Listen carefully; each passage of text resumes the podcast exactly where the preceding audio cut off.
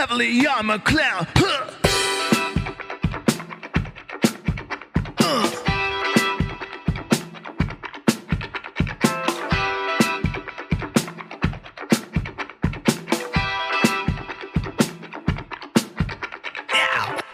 Hello, and welcome back to another episode of the Bitcoin Echo Chamber, the show about Bitcoin and Bitcoin Wax Museum. I know it's been a while since I put out an episode. I actually did uh, an interview. Actually, I did two interviews that I didn't end up publishing.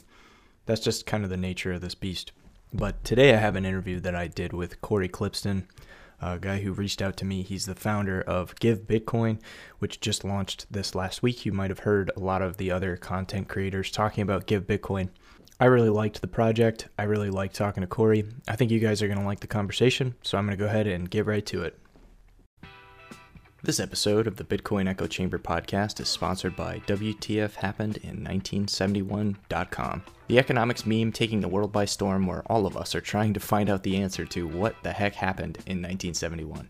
WTF 1971 also has a merch store now. You can find it at WTF 1971.creator-spring.com. I'll post a link to that down in the show notes if you want to check it out. Thanks for the support. Cory, how you doing, man? I'm good. Good to see you, Colin. Yeah, uh, this is our first time really talking other than just through emails, and you actually uh, reached out to me, and I have to preface our interview with the fact that I get cold emails like not a lot, probably not a lot as some of the other people out there that are bigger than me, but uh, on a pretty regular basis, like I get a, a, handful a week, and most of them, if not every single one that I've ever gotten, have just been awful. Um, people that don't know anything about my show are trying to show me products or trying to get me to um, spam referral links for their questionable platforms or whatever. Uh, but you guys were like one of the first people who reached out to me and had a legitimate, viable product. And not only that, but I was really interested to learn more about what you guys were doing. Uh, but we can get more into that later. Why don't you tell my listeners a little bit about you? Yeah, sure. Well, first of all, Colin, thanks for having me on, and uh, super appreciate the uh, kudos there out of the gate. Uh, our our marketing lead, uh, Brian, is is very good at uh, getting our point across in an email, which is great. And then I think when you're reaching out to uh, Bitcoiners who want to see, you know, a Bitcoin laden future, and we're coming at it trying to, you know, create 21 million new Bitcoiners, it's usually worth a second look. hmm. um, so yeah, so my background, um, grew up in uh, in Northern Cali and Seattle. Parents are still up there. Uh, went out east for about 15 years, uh, Chicago and New York. Lived in both places twice and uh, came out to LA in uh, early 2013. So I've been here almost seven years now. Um, my career, uh, I started out uh, a broadcast major and was a, a, local NBC TV reporter very briefly in like 97, 98 while I was still in college. Uh, I was at the same time getting you know super in love with the internet and and building web pages and ended up getting an internship with Microsoft and went to work for them on a very early interactive television product out in New York. Uh, and then spent about nine years post dot com bust in, let's call it like pre internet industries or industries that were trying to digitize. Hmm. So I went to business school at University of Chicago, picked up a finance and entrepreneurship MBA there. Uh, that's when I was first introduced to some uh, some Austrians and, and hmm. started going down in, in, in the econ rabbit hole a little bit more. Um, and then I went to McKinsey and Company, which is a management consulting firm. I was in their New York office for a couple years, and then I started a uh, private equity consulting firm out of Chicago um, with a lawyer friend, and uh, did that for a couple of years, and then um, basically caught the early stage tech bug probably starting in like late 2009. I think this was just, uh, you know, as I look at it in retrospect, it all kind of dovetails with Bitcoin because, you know, 10 years ago, we were watching essentially the collapse of uh, what I thought was on firmer foundation than the dot com era. So the dot com era sort of, I saw a collapse around me of all the tech companies that I was involved in in mm-hmm. the beginning of my career. And then I tried to get on solid ground and then that collapsed too. And I was like, okay, what the heck can you do? And you know the again hindsight's 2020 i think it was a lot of reading Nassim Taleb and i'd been you know reading and rereading his books and papers since like 2002, and I was starting to really appreciate having control over your own destiny. Um, I also started to take some of the learnings from some of my friends who'd been in um, in tech companies for a long time, and just like the importance of having uh, like a lot of it, it, I'll pull this all together. Uh, how important it is to have like a diversity of revenue streams. So that's that's kind of the way to look at it from like an entrepreneur's perspective, and then uh, from kind of a uh, just looking at the you know kind of the economy and, and society broadly like this is all about decentralization it really is just about small units and keeping things kind of like as small and removing systemic risk as much as possible uh, so i started to think of like how can i take control of my own career and not be sort of at the whims of things that are completely outside of my control and i really wanted to get involved in early stage startups where the things that you do the decisions that you make uh, the connections that you are able to you know procure on behalf mm-hmm. of your small company all have like a really uh, large positive outcome. So, in a lot of ways, my my search for more control is what led me to go toward early stage. Um, plus, I just think it's fun to be out on the edge dealing with new tech instead of trying to fix old broken industries and you know kind of play innovation theater and help them catch up. I'd rather be the ones that are doing doing the disrupting. Mm-hmm. Um, so yeah, so I, I, I first went to Google really just to kind of get a better lay of the land. So I was at Google from 2011 to 2013, a little over two years, and networked like crazy into Silicon Valley and New York and LA startup founders and VCs. And by summer of 13, I was now living in LA with my family, and um, felt comfortable enough to jump out. So then for the last six and a half years, I've been angel investing advising and operating where it makes sense. Mm-hmm. And uh, and then we can kind of get into where Bitcoin comes in from that. That's interesting. I find that a lot of Bitcoiners don't become well, they don't they're not even exposed to Austrian school of thought until they find Bitcoin. But there are a select few out there who uh, stumbled upon Austrian economic thinking prior to Bitcoin, and it really tends to shape the way that they approach the topic. Yeah, well, it didn't take for me. Um, hmm. it, it, was probably I, I, didn't quite get all the way there. So like I read a little bit of Hayek, but it didn't, didn't take. What did hmm. take for me was you know someone who almost got there, which was Milton Friedman. So mm-hmm. like free to choose and and kind of just think. I, I guess it's kind of like voluntarist, but doesn't really get into like the ethics of money production and things mm-hmm. like that. So I'm no Stephan Livera, but I at least was kind of like. Um, the ground was fertile when the ideas came back around. And, you know, I was receptive, I guess. Right. Yeah. And so, where does Bitcoin fit into this? How does a, a once journalism major slash MBA slash angel investor end up uh, starting a Bitcoin company? Uh, so, someone gave me Bitcoin in January of 2014 at a tech conference. I proceeded to not read the white paper, not go down the rabbit hole, and lose the private key. hmm. And then I did get super into Bitcoin starting in spring of 17 and started accumulating. It wasn't called stacking sats back then, but that's what I started doing. Right. And uh, and started working in the space and trying to figure out like what I could do to actually add value. And um, you know, by that fall, I was sold to the point where I wanted to evangelize Bitcoin to friends and family, and I wanted them to get involved. And so, you know, started talking to my parents and in particular my dad about Bitcoin in fall of 17. It took me 18 full months until March of this year to actually get my parents to buy some Bitcoin. Wow. Um, and this, you know, hundreds of hours and tons of podcasts and books and, you know, articles and talking mm-hmm. it through and, you know, all of that. And like that just does not scale. So I consider that sort of the second leg of the stool. The third one is I basically decided uh, last, I guess it was like end of August of 18, I decided that I wanted to figure out how to talk about Bitcoin and pitch Bitcoin for a living. Mm-hmm. Eh, which is, you know, a tough nut to crack. Like you're basically a podcaster, or I don't know what. I mean, mm-hmm. you kind of have to start a company, right? Um, and so I basically spent all of last fall trying to figure out how to how to talk about Bitcoin professionally, and couldn't come up with anything great uh, after messing around with some fund ideas. And then, you know, kind of Q1 of 2019, still nothing was coming around.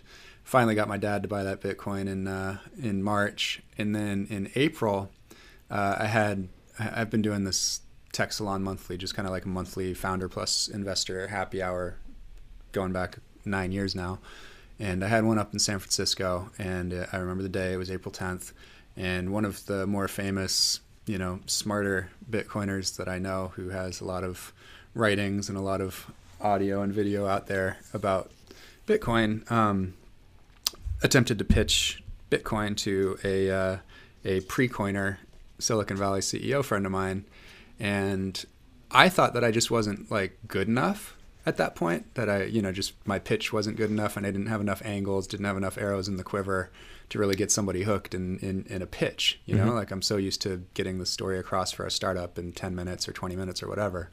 And uh, I watched it, and I was like, oh, it's because it's not really possible.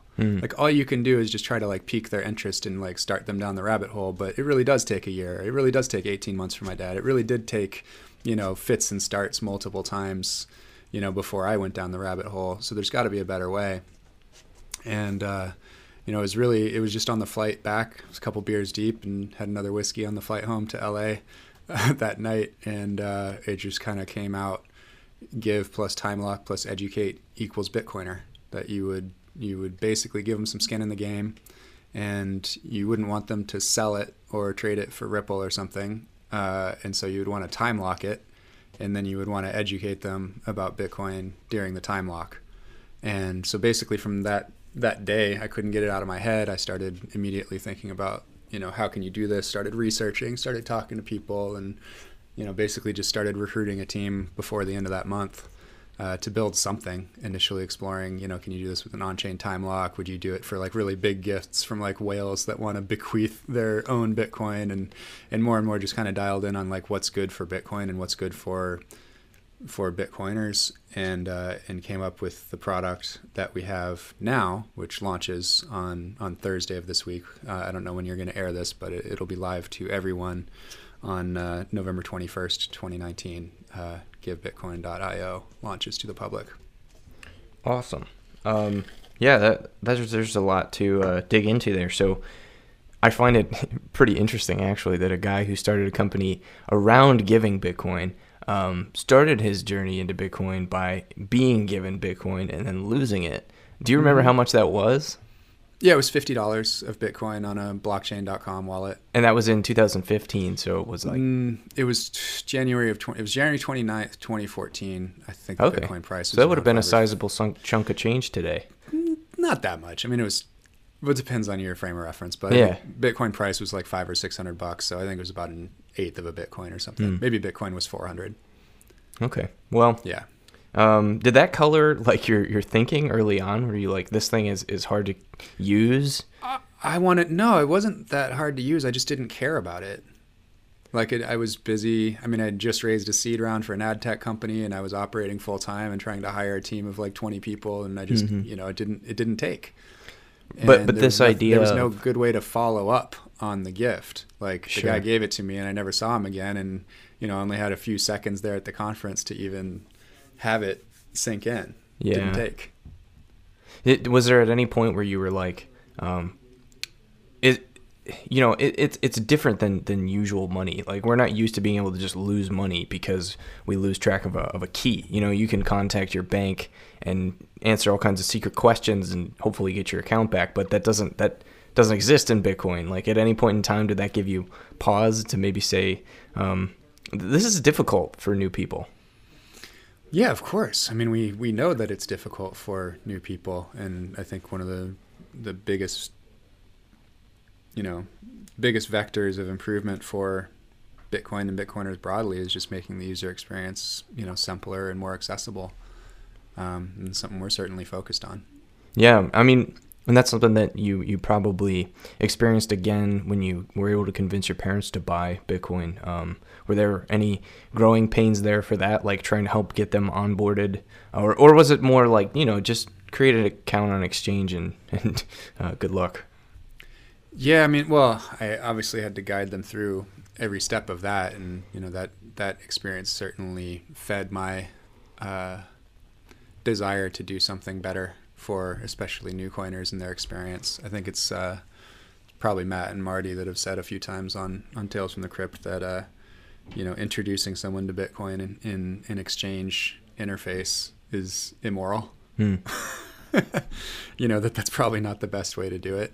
Uh, and you know, I I love Square and like Jack Dorsey is you know quoted liberally on my Twitter and in our investor deck and stuff like that. But you know, it's also it's a payments company. Mm-hmm. You know, and so I think um, you know playing this right down the middle for what Bitcoin actually has is, and that we all kind of understand it to be that as a savings technology, at least for the next couple decades, um, having a savings platform, you know, specifically for building up your stack, Mm-hmm. I think is uh, is the right way to get into this business. You know, a one way on ramp uh, like us with gifting, or you know, like um, what's Ruben's Bittr over in the EU. Um, same kind of thing, just like super simple, dollar cost average. Uh, Svetski's down in Oz, Australia, Amber. You know, I, I'm I'm a huge fan of these. Bull Bitcoin, obviously, you know, Mhm. certainly does have an exchange, but it's Bitcoin only, and obviously, like, couldn't be more vocal than Francis telling people to hodl. Yeah, yeah, yeah, and they're really um, forging the path, you know, with the whole privacy aspect of Bitcoin, with with mixing everything that comes in and out of their exchange. That's huge. Yeah, yeah, huge fan of that, and you know, certainly something that we promote the heck out of from an education and a knowledge standpoint, trying to equip people to uh, be self-sovereign with their Bitcoin. So let's dig into that. Uh, I really like your your mantra, or like the the thing that you discovered was like your secret sauce. Um, you said you said Bitcoiner equals give plus time lock plus educate. Did I get that right? I would just reverse it. We just say give plus time lock plus educate equals Bitcoiner. But Okay. yeah. Yeah. So let's let's break down uh, each of those and, and kind of talk about what you guys are doing uh, for each each piece of that puzzle. Um, so give, I guess we kind of already touched on, but why do you think? Um, you know, you mentioned the whole it's it's immoral to start people on an exchange as their uh, first interface with Bitcoin, but why it's it's give? it's a it's a quote. It's a quote. So I, I would just say like I have a lot of trader friends, and they're gonna want to trade the heck out of this.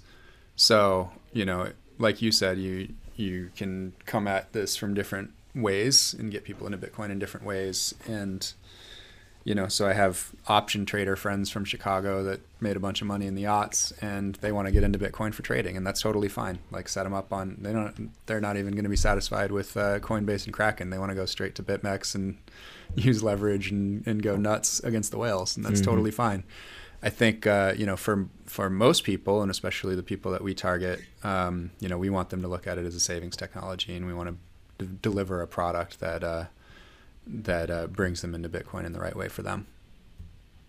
Okay, so um, so you're you're kind of targeting like the everyday user, uh, the people who don't really know even why they would need this, but uh, might have a friend who's who's interested in Bitcoin and, and wants to get them started. We think about it. So we think there are going to be a lot of uh, Bitcoin evangelists, and there already are. We've been in beta for a month, and we've been watching the activity. So there are a lot of people that really like Bitcoin that want to get other people into it, and this is a tool for them to do that uh, better than they can today. It, it obviates the need to sort of be Bitcoin IT support for life. It takes away the need for you to have to handle the burden of all of the education uh, knowing that we're going to do a really good job with it, given the resources that we have and, and a full team kind of focused on that. Um, and then, you know, also it's it's nice the number of people that you can sort of feel comfortable doing this for uh, is expanded dramatically because we have what we call double opt-in gifting, which basically just means uh, only if the recipient accepts the gift and actually opens up that account to, to hold their Bitcoin uh, is the transaction initiated. So I can go to like CES or some normie conference, or you know, I could go to Blockchain Berkeley where everybody's learning about, you know, DAI and ETH and stuff like that, and I could hand out, you know, hundred gifts of ten dollars of Bitcoin, and only the people that actually sign up, and now I know those people are going to get monthly emails for the next year, teaching them about Bitcoin and the differences between Bitcoin and other cryptocurrencies, and and essentially just you know indoctrinating them into Bitcoin Mhm. only those people am I going to get charged for that gift. Okay, okay, that makes sense, and that that's what you meant by the double opt-in thing. So Mm-hmm. I hand out hundred codes, um, fifty people redeem it, so I only get charged for fifty Those of 50. those hundred codes that I gave That's out. right. Okay, that makes sense. That's interesting. Yeah. That's a good way to do it, I think, um, so that you don't avoid uh, giving people Bitcoin that they end up losing. Yeah, I think so. I think it's. I think it makes a lot of sense. It shows they've kind of made at least the commitment, and again, they can't get out of it. They're getting their account statement for the next year, and in that account statement, with you know some price action in the in the headline in the subject that makes them open the email, they open it up, and there's another chapter of the education. Interesting. Okay, so um, let's. Uh, so I guess the time lock piece really fits into the uh, the educational thing, but expand on the time lock. Uh, what are your thoughts? Like, why why a time lock? So there has been a lot of consideration on our team uh, with our advisors, with people that learn about this, as to why you have. Uh, so we have a minimum one year time lock, maximum five years. So basically, you go in and as you're giving, you can select one year, five years, or choose a date, anything in between. Um, the reason that we want to have a minimum one year time lock is because you want to be able everything about making a good tech product and this is you know sort of a hard one insight from me being involved in 45 companies over the last seven years is uh, you just want to remove friction everywhere that you possibly can for everyone that's using your product. So this decision is actually for the giver because you don't want a receiver someone that you gave some bitcoin to to come to you after six months let's say that it's like late 2021 and bitcoin is you know 5xed in some parabolic move and it's 150 grand now or something in november of 2021 you don't want them coming to you and saying like why did you time lock it for five years? I want to sell right now. You know the whole point is being able to say like my hands were tied. It was a one year time lock. If you had gone down the rabbit hole earlier and, and listened to me you would have bought a lot more bitcoin than the little bit that i gave you. You know this is this this gift is not intended to be your entire stack. This gift is intended to be an enticement for you to go and start stacking for yourself. Interesting. or to turn around you know if you're a miner or you know maybe a uh, early in your career you know gen z or whatever it is it's going to come after that hopefully generation b uh, you can also use our platform to request bitcoin as a gift or, or get your grandparents to set up a recurring purchase and essentially like dollar cost average through someone else giving you bitcoin that's actually how we see this thing spreading probably the fastest is uh, young people accumulating via gifts from older relatives.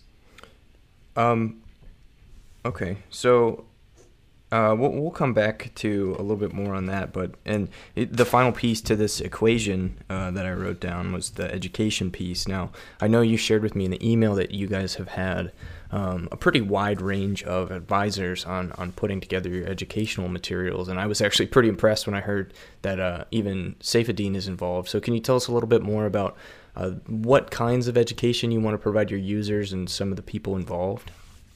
Yeah, sure. So, yeah, we really wanted to do this kind of like of the community, by the community, for the community, and make this a resource that's available to everybody. So, when we're done with the education, basically as we finish each chapter, each monthly chapter over the next 12 months, maybe we'll get out ahead of it and finish the whole thing, you know, in five months or something. We'll see.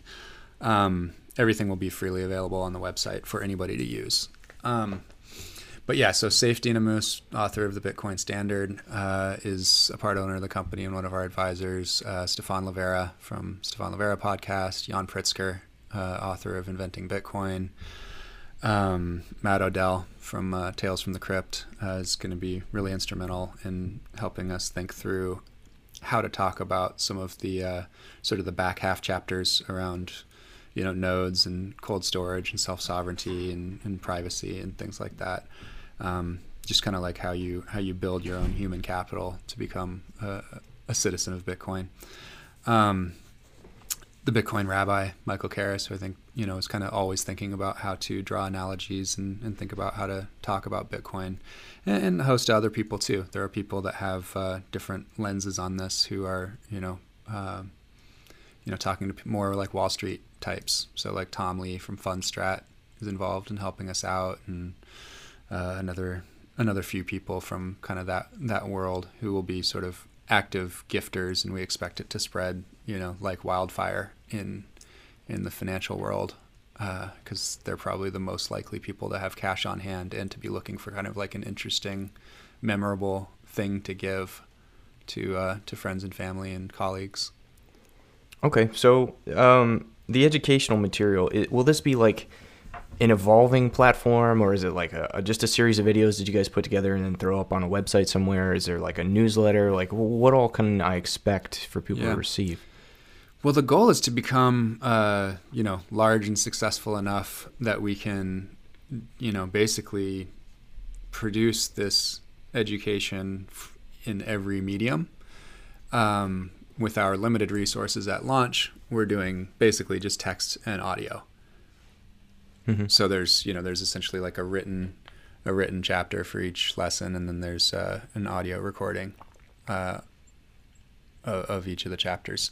Um, obviously, they have visuals that come along with it, but you know most of the the video and and other audio that's uh, is not ours. So we'll be linking to like specific you know podcast episodes or external videos and kind of mm. bringing them in and sort of like if you think of like the the left and right column of a of a textbook or something like that, we'll right. have a lot of related related material. Um, you know, pulling in, you know, when you talk about expectations for where Bitcoin can go from here, you would you know obviously link to like the bullish case for Bitcoin or you know Wences's recent thing from this spring or something like that. Yeah, if I you want to talk about like revolutions, then you'll link to Nic Carter's Most Peaceful Revolution, and you know some other things, kind of thinking about the societal impact. Maybe some stuff from like Alex Gladstein and what he does with HRF. Hmm. Yeah, um, that's something that uh, Bitcoin only does really well is just referencing um, just the vast amount of resources of you know pretty intelligent people uh, interested in Bitcoin that have compiled so much information, written so many articles, recorded so many lectures and podcasts um, on various topics, and it's a lot to wade through. You know, so it's a pretty monumental task to try to um, com- compartmentalize that information and, and, point new people towards um, what they should consume on various topics. Yeah, I think that's right. I mean, we have a spectacular tech educator uh, who is our editor and primary writer for the curriculum. Um, his name's Matt Ruby. Uh, he's written a couple of New York Times best-selling books, and he's been educating about tech since probably 2002 or 2003. I've known him that whole time, about 17 years. Um, he was the original author of uh, Signal versus Noise, the blog from 37 Signals, the guys that created Basecamp and Ruby on Rails and a bunch of other cool stuff. Um, so uh, we feel like we're in really good hands there. He's made the decision to structure it all in a Q&A format. So you essentially have, you know, the, the voice of the new coiner that's just received this gift uh, asking questions and it's kind of like a dialectic. Hmm. Um, hmm. And then the, you know, the authoritative voice of, of Bitcoiners responds. And a lot of those are actually direct quotes. So we've been doing a ton of primary uh, interviews with all of our advisors and, and other people in the Bitcoin space uh, that Matt's been conducting to actually get the right answers for all of these questions that he's been coming up with. I actually think that's really powerful. I like that idea. Um, I think that uh, that'll resonate with people's discovery of uh, this medium. And yeah. like, w- what's the focus of the education? I mean, is it is it tech heavy? Is it economics? Is it uh, decentralized systems? Like, there's a lot to cover in Bitcoin. So, how do you kind of narrow in what's important to teach a newcomer? Well, the goal specifically is to get them to go down the rabbit hole and to become a, a Bitcoin citizen and a hodler. So, the education is very sort of focused on teaching them what they need to know to be able to make that decision to become heavily involved in Bitcoin and to start contributing you know however they're going to contribute to the space even if that's just by buying more or you know or even just asking people to give them more which is what we think will happen a lot of the times hmm. so it's um, you're trying to cast a wide net uh, I mean, we just want to make it pretty accessible because there are going to be 13 year old kids getting this for their bar mitzvah, and mm-hmm. then there is going to be like a 70 year old grandma that you know somebody gave some Bitcoin to, and maybe our open rate for 70 year old grandparents isn't going to be super high. We'll see. Uh, but we also have a lot of ways to sort of prompt and handhold and, and suggest, you know, hey, your new coiner hasn't opened an email in the last two months. Uh, why don't you check in on them? You know, here's something that's worked, you know, for other of our users to get them interested again. Hmm. That's interesting. So we're kind of like we're and again this is this is all opt in on the giver's part. So if you're a giver and you don't ever want to talk to that person you gave to again because it was a random at CES, you don't have to. But we're going to give you opportunities and tell you kind of where your where the Bitcoiners that you've spawned are in their path. Uh, even you know as we get more and more sophisticated, we'll be able to tell you like specifically which emails they opened which times they actually went to the website and dug in deeper beyond what was in the email. You know, you can you can learn a lot from a lot of educational platforms out there, like you know Khan Academy and and Lynda and some of these guys, and you can actually track you know what what videos they watched and how far they got and things like that. So we'll we'll see how big this becomes and what kind of talent we're able to aggregate around this. But if this becomes a big big deal, then you will have uh, you know modular, modularized chapters that have you know different images depending on where in the world somebody has received. Everything will be in you know 20 different languages. Will be in will be in English and Spanish and Turkish and Japanese and, and everything else, right? Um, so you could you could see this becoming like a really big, robust platform that would never never be done, and you'd always be subbing in new things that uh, that the data showed you was more effective at getting people to take certain actions. Hmm. So if we saw that you know everyone who made it through module three within the first month, you know, 80% of them turn around and either give or request Bitcoin through the platform, you know, before the end of the 30 days if they've read ahead three chapters. And maybe we'll start encouraging people, you know, to read ahead. Mm-hmm. And we'll say like, you know, hey, you're only going to get this email you know, next month. But if you want to read ahead, you know, maybe we can send them a text message and say, hey, did you know that you could read ahead? Feel free here. Interesting. Uh, so let's talk about the UX piece a little bit now. Uh, as a, let's say that I'm a receiver of a gift of Bitcoin. Um, how does that work? Like, do you guys yeah. hold the Bitcoin for me? Do you do the time lock at the protocol level? Like, what can I expect there? Yeah. So, uh, to accomplish you know, basically the tenets of the product, which is safe and easy, and wanting to make sure that somebody that you give it to is is not going to lose it no matter what. Uh, we have to use a custodian. You can't do this without a custodian. You can't do that double opt-in gifting thing, and you can't sort of be sure that you know some five-year-old that you niece or nephew that you gave some Bitcoin to uh, is going to uh, be able to take custody of that. So taking custody is something that we encourage heavily, and we provide all of the education for uh, being self-sovereign and, and, taking your Bitcoin off the platform. But it is up to the recipient to do that when their time lock is up. Okay, so they can't do it until the time lock is up, and that's right. And would it, would it be like a typical withdrawal from like an exchange they send to an external address mm-hmm. uh, in order yeah. to receive it? Yeah, that's exactly right. So it's it's literally just uh, you know BTC withdrawal address. You put it in. Okay, and I'm we'll go through I'm, some. You go ahead. Oh, is there like some sort of educational follow up? Like, hey, you're about to pull your private keys off. Um, you know, because that's like that's probably the biggest pain point. There is like, if you lose these private keys, your Bitcoin is gone, right? So you have to do your uh, make sure you do your key storage correctly, and almost there almost seems like there needs to be a checklist uh, until you're able to press the withdraw button. Yeah, um, I like the idea of a checklist. Uh, it is your Bitcoin. So a lot of people have asked, you know, would we require something to be completed before somebody can withdraw their Bitcoin? And and no, that's not. This is a voluntary thing, and you have to take some responsibility. Mm-hmm. So we're going to make it available and encourage as much as possible, and you know, we'll uh, certainly cue the giver that hey, you know, time lock is up in two weeks. You might want to check in and and see if your uh, your recipient is ready to take custody, and you might want to dip back in and help a little bit. These are the resources that we've showed them already. Uh, here's the help resources that we have for you know after they've taken their coins off platform. Um, but you might want to also just check in and, and say what's up again. Yeah.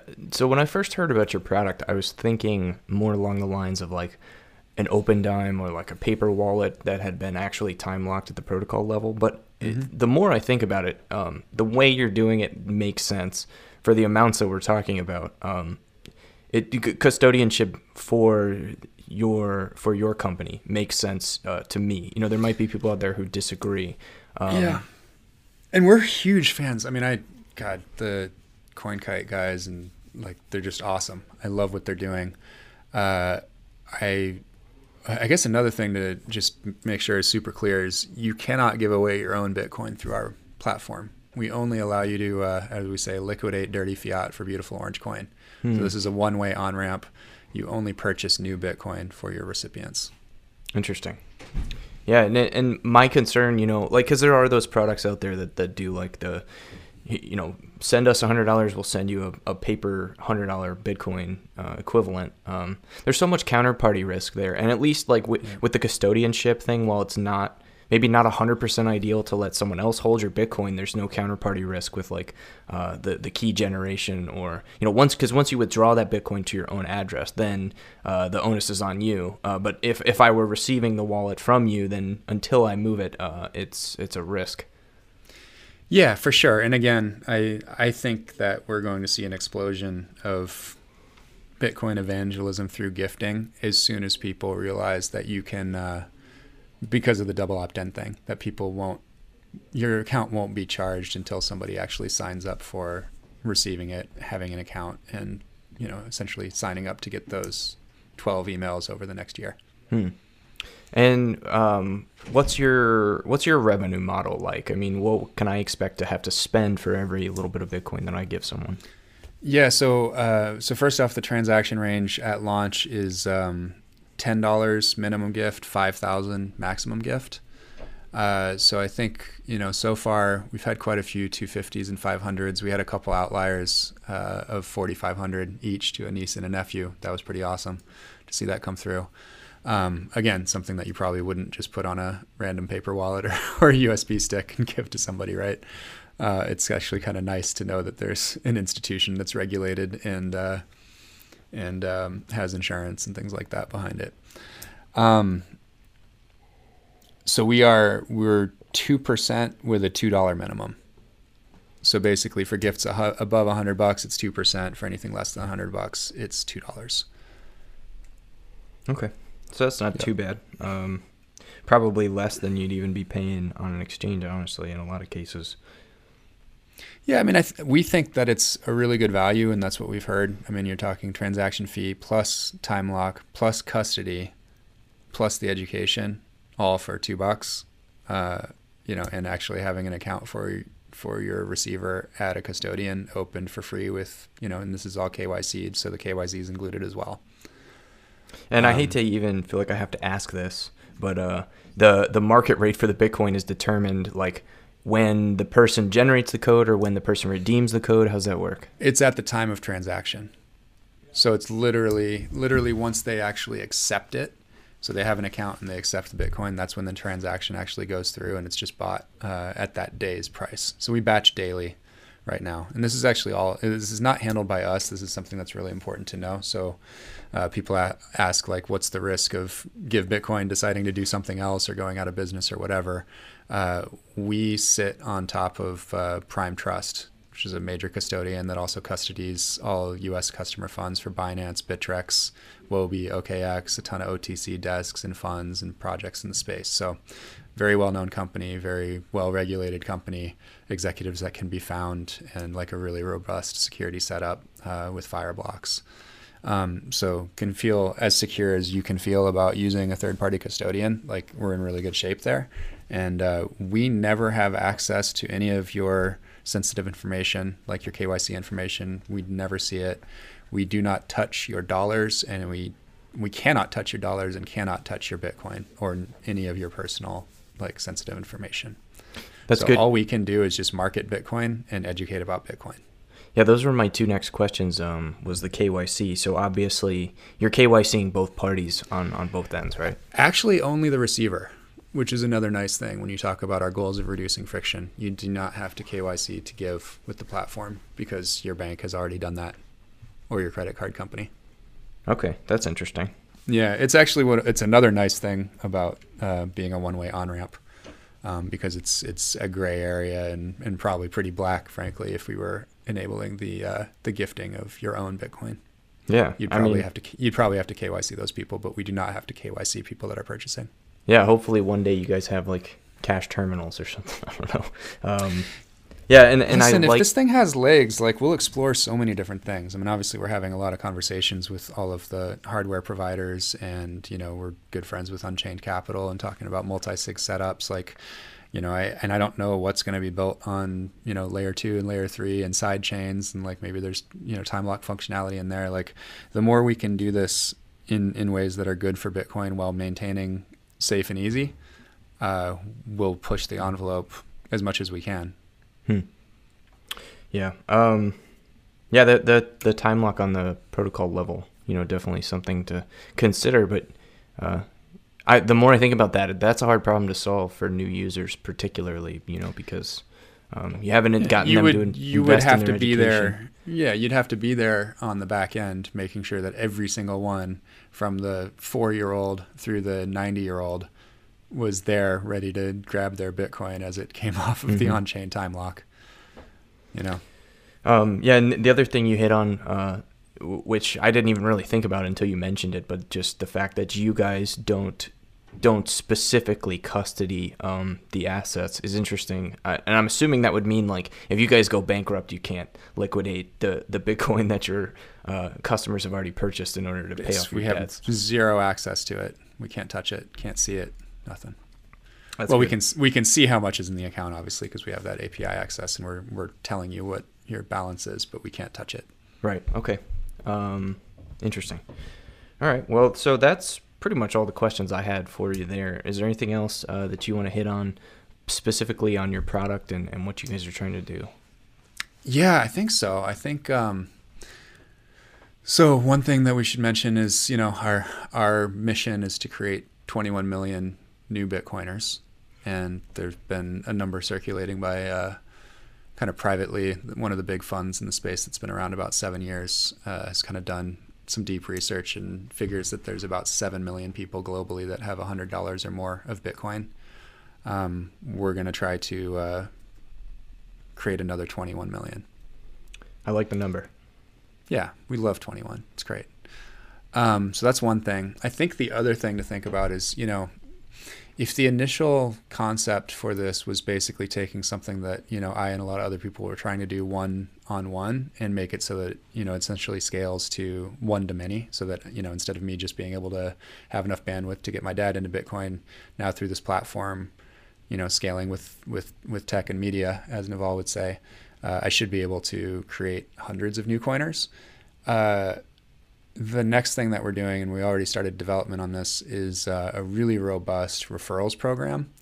And it's a very generous one. So we think we are going to be the absolute best way and the most fun way to stack sats uh, without having to buy them. So we're going to be sharing uh, 50% of our transaction fees Hmm. with people who refer other people to this platform.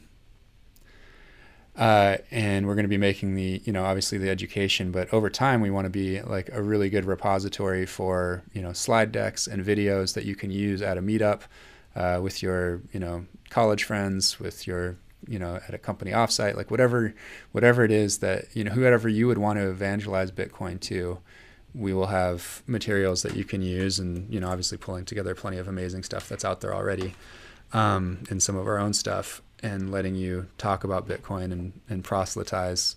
And then, you know, all those people come to the platform and they can give, they can request, and they can purchase, you know, and all of those things one time or repeat. And uh, all of those transaction fees will be uh, tracked and split with our, uh, you know, people who refer to us. Cool. I like that. Yeah. Um, So make stack sats by talking about Bitcoin and getting other people to become Bitcoiners. Yeah, yeah, and, and uh, for the most part, you know, you guys seem to have a pretty low drag model. Um, there's not a lot of places for you to get hemmed up as long as Bitcoin keeps doing what Bitcoin does. So uh, I wish you the best of luck there for sure.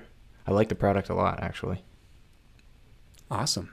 Well, Uh, So, anything else you want to talk about uh, before we wrap things up here? I know we kind of talked business most of the time, but uh, I know your, your time's valuable. I don't want to keep you for too long. no, I'm good. I mean, it's up to you. I mean, you- we booked an hour and a half. We can go as long as you want. But um, you know, some of the things that I like to talk about. Uh, I've had a long-standing interest in geopolitics, so a lot of times uh, I'll talk about that and kind of attack vectors um, more from kind of like a socio-political angle and how that actually ties in with what we're doing. Um, so, you know, I've, I've I, talk to a lot of the the macro people and a lot of people from other countries, and I have some you know groups that I've set up to really think about. Uh, and this is very sort of Talebian, like how to absolutely reduce your downside risk as close to zero as possible. And that's actually kind of what we're doing with the platform. So, you know, one of the one of the things that I talk about a lot is that really the the one major attack vector that could take this whole thing down is like a concerted effort, really just by the U.S. government.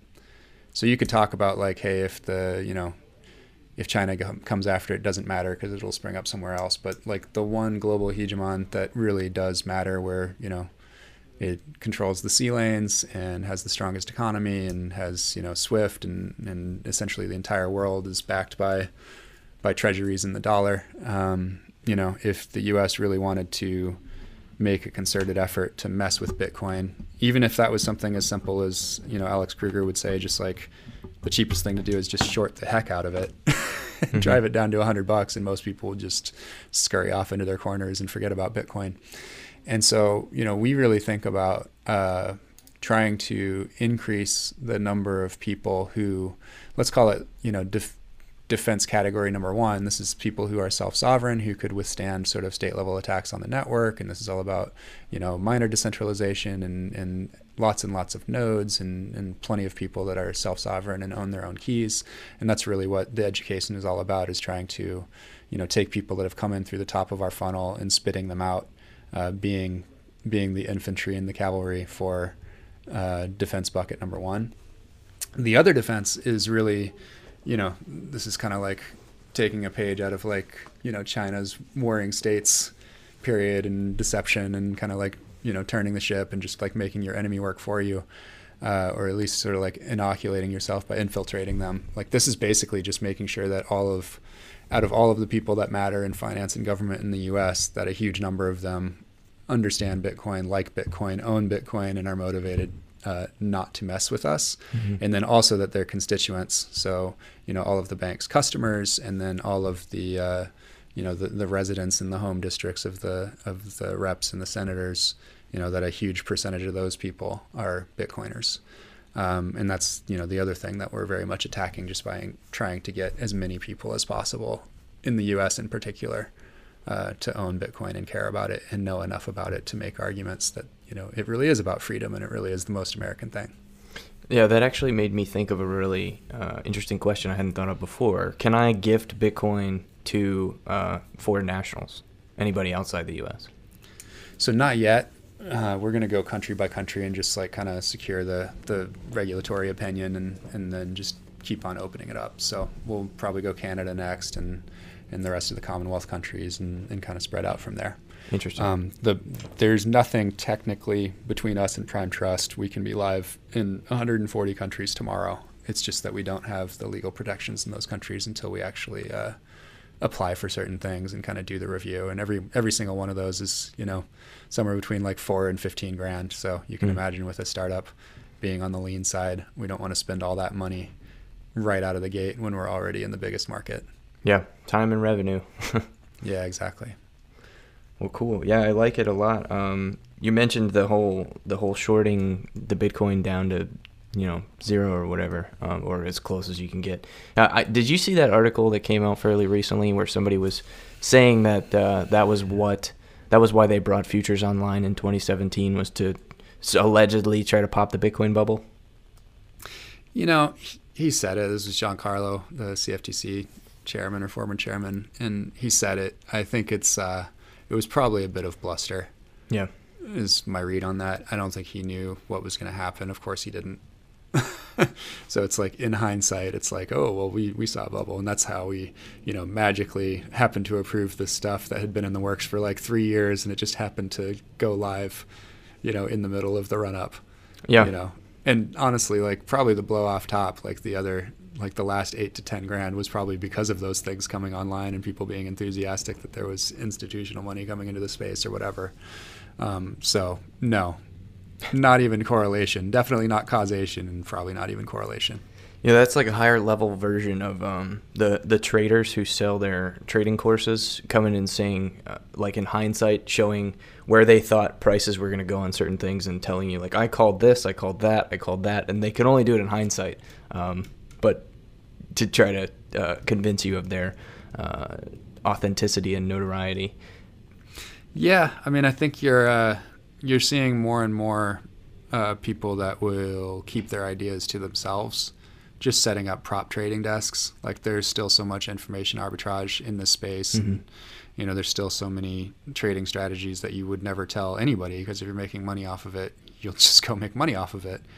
Um, so I'm I'm seeing a lot of you know my my acquaintances from Chicago and New York just have been setting up their own shops and their own desks and just trading on their own account, not even taking outside money in many cases.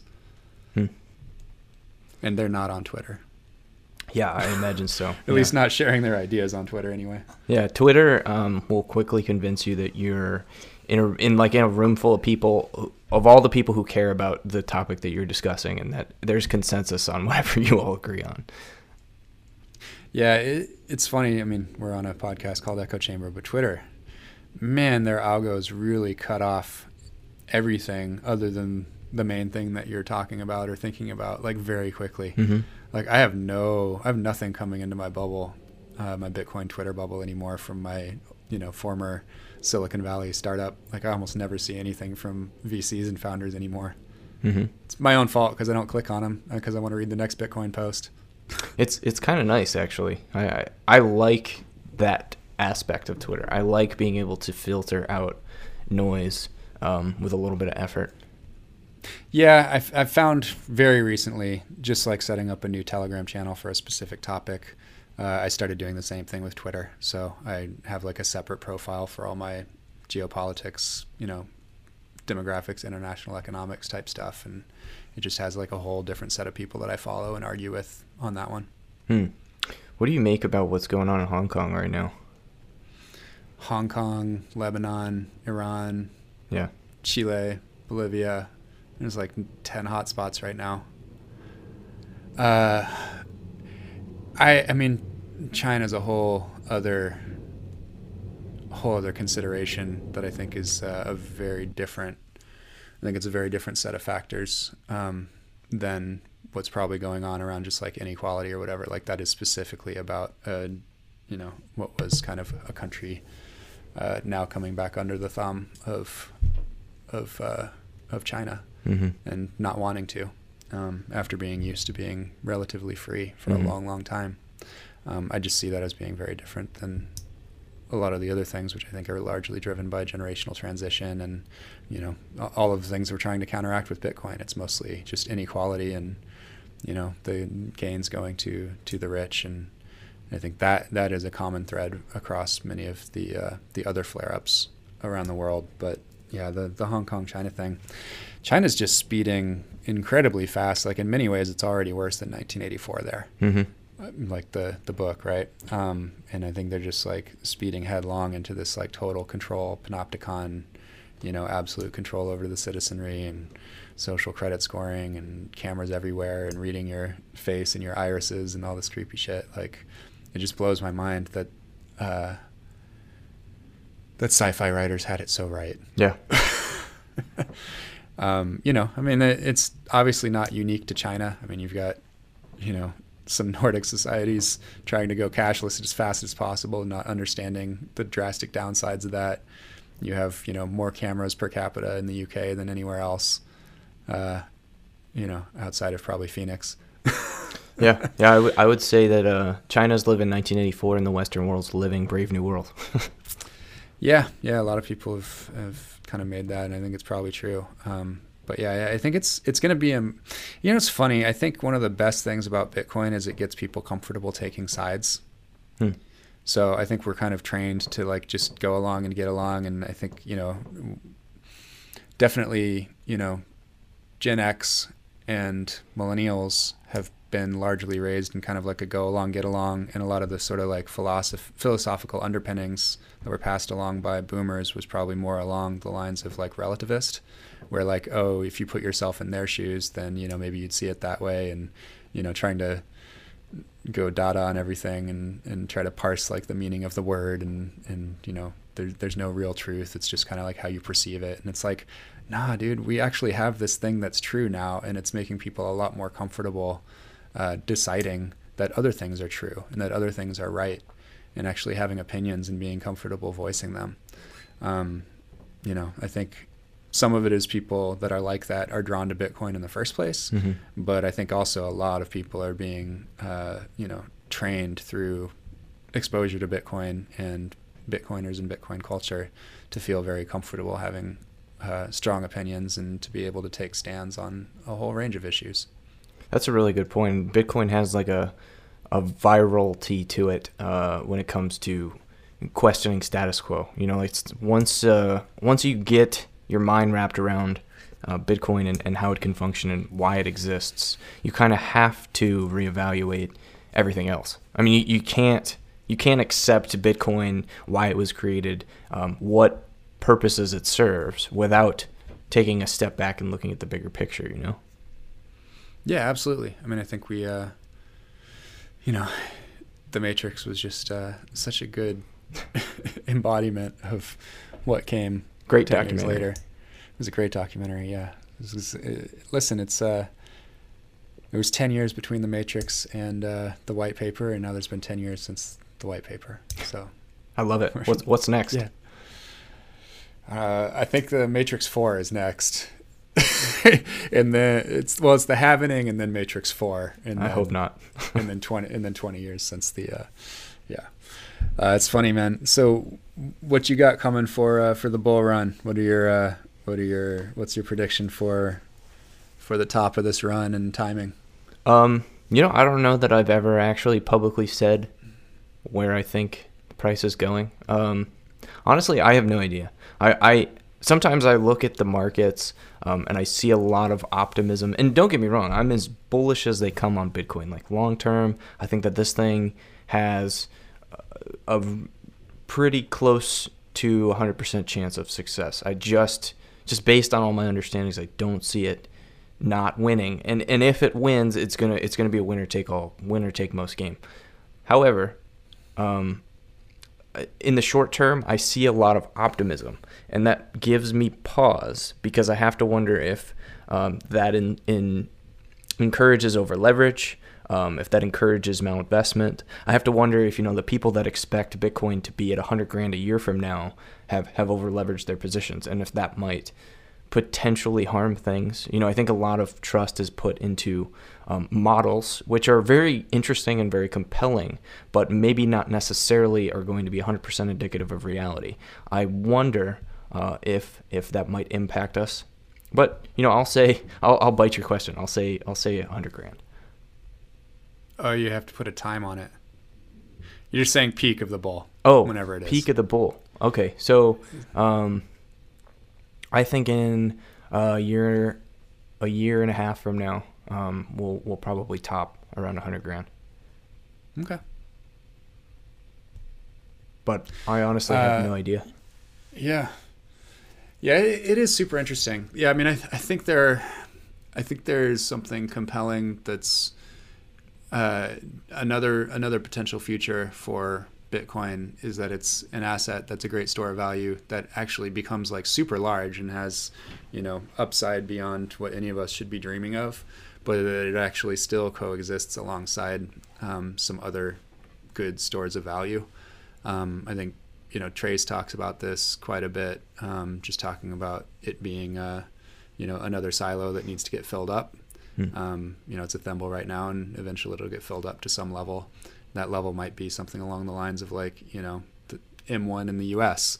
or M1 globally or something like that. So it could be could be 20 trillion or 30 trillion or 90 trillion or something like that, but maybe not 200 trillion where it not only takes over all money everywhere, but also sucks a lot of the store value out of art and real estate. um, I think uh, you should definitely have Nik Bhatia on because I, I don't want to speak for him, but I, I think he's just super eloquent, and it's great to have someone with his background and intelligence in the space. But he's he's a USC finance prof, the deep deep background in bond markets, and uh, he's been talking about you know essentially Bitcoin joining gold and U.S. Treasuries as uh, the three great buckets of you know store of value and, and liquidity um, for the next hundred years, um, which I think is super interesting. And pre-Bitcoin, I would have certainly said that there was like nothing that could unseat the U.S. for the rest of this century, and that this is definitely like the American century, not last year, not not the 20th century, but it's the 21st century. And that is one thing that I, you know, I, especially as we look at the rise of China and the way that uh, China is running its society and how headlong it's going into some really dystopian, um, you know, models for organizing society. You know, I don't know that I necessarily want to, uh, you know, hyperinflate the dollar mm-hmm. and destroy the treasury and everything. Like I want, I kind of want a soft landing along the lines of things that you know Saifedean has been talking about, and that you could just kind of like slowly, repl- you know, reduce demand for the dollar at the same time as you're you're obviously going to be reducing supply as well because people aren't demanding it, and so there may not be this just massive crash of the dollar price. Um, so I think you know a, a, rise of Bitcoin where it it joins alongside and is you know increasingly seen as like beneficial for uh, for the U.S. Uh, I think is actually the best outcome geopolitically. Mm-hmm. Uh, I don't think that Bitcoin like destroying you know U.S. society in some way or our entire financial infrastructure or whatever it is uh, is the best outcome for humans. Yeah, no, I absolutely agree. Um, you know, I'm I consider myself like very staunchly libertarian. Um, I would probably call myself, uh, uh, you know, uh, an uh, what's the term? Anarcho-capitalist. Um, mm-hmm. In in the raw sense of the term, you know, I think a lot of things could be handled uh, by private markets. I think that there really isn't a whole lot of need for for governments, particularly strong central governments. Um, I think Thomas Jefferson had it, had it pretty close, you know, with the decentralized government governance model. Um, mm-hmm. the the way that they originally intended, you know, the Constitution to to frame the the governance of America, and, and we kind of really got away from that really quickly and, and shifted towards a, a more federally focused government. Um, but I, I definitely agree with you in the sense that you know destabilization of Western power um, overnight would not be a good thing, you know, just if you look historically, like some of the problems that America faced in its earliest days, you know, uh, just trying to be able to trade on a global market without defense force. Um, those types of problems rear their ugly head and make life very difficult for everyone back home. Uh, even though it might not, you might not be being impacted directly. You know, if, if the cotton that you grow on your cotton farm can't get exported to Europe where they can bring back a trade good ship full of um, other finished products, then you can't make a living. You know, you, you're still stuck living um, without real division of labor. You're, you're at home uh, collecting all your own eggs and growing all your own apples because you can't participate in a, in a global market that has efficient division of labor. Um, so I think that, yeah. that that's a really profound point that you made that, that we shouldn't necessarily cheerlead like the over overnight overthrow of Western civilization because there is um, a caveat to to some of the geopolitical happenings. Yeah, yeah. I think uh, just to kind of cue your listeners for where a lot of my uh, geopolitical thinking probably aligns best with is uh, I, am a big fan of Stratfor, which has been around for since the 90s. Um, George Friedman, he wrote The Next Hundred Years in the Next Decade. And then uh, a guy who clearly was driving a lot of that research and thought went out on his own named Peter Zeihan, um, which is Z E I H A N. So Peter Zeihan. Uh, has a lot of YouTube videos out there and breaks down kind of what's going on with a lot of different countries and regional situations and kind of really sees the the globe in, in a way that feels very true and figures into like my mental modeling and, and how I think about you know Bitcoin playing out. So um, yeah, I've got a I've got a new Telegram group called uh, Bitcoin and Geopolitics. So if any of your listeners are like super into that and want to hit me up in the Twitter DMs and make a case for being in that group, we've got kind of a little think tank going there. Yeah, that sounds super. Talk about the stuff. I like that. Um, I might have to take you up on that. Yeah, sure. All right. So I think I think we've we've hit on enough there. Um, Yeah, I we think talked so. about Give Bitcoin. We hit a little on geopolitics. Uh, any parting words for my listeners, and where can they find you? And obviously, where can they find Give Bitcoin once you guys go live on Thursday? Yeah, so givebitcoin.io, uh, and you can you can give Bitcoin, you can request get Bitcoin, and you can uh, also purchase for yourself there, which is nice. Um, and then we're on Twitter at give underscore Bitcoin. Uh, I'm Cory Klippsten. I'm sure you can find me in the show notes. Uh, I'm pretty active on Twitter, and DMs are open, so hit me up if you have any questions or comments. We we love feedback from people, things you like, things you don't like. Uh, it's really I'd say probably like 50% of what's in the product has come from people outside of our walls. Um, we've just been showing our work the entire way and really want this to be a utility that people use in all kinds of different ways. So we want to help you accomplish your goals because we share those goals. We just want everybody to be a Bitcoiner. And we think that, you know, everybody will be a Bitcoiner eventually. Awesome. Thanks, Cory.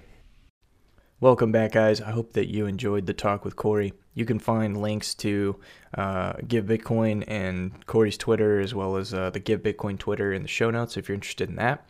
Also, you can find me on Twitter at Heavily Armed C. That's the letter C.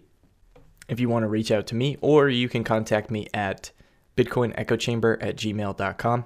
You can also find all of our episodes at bitcoinechochamber.com, or you can find us on pretty much any of your favorite podcasting services, whether that be Overcast, Spotify, iTunes. Uh, we're on a whole bunch of them. If you're interested in being a guest on the Bitcoin Echo Chamber, please feel free to reach out to me. I love having conversations with new people, particularly the people who uh, are humble enough to think that they don't have anything all that interesting to add to the conversation.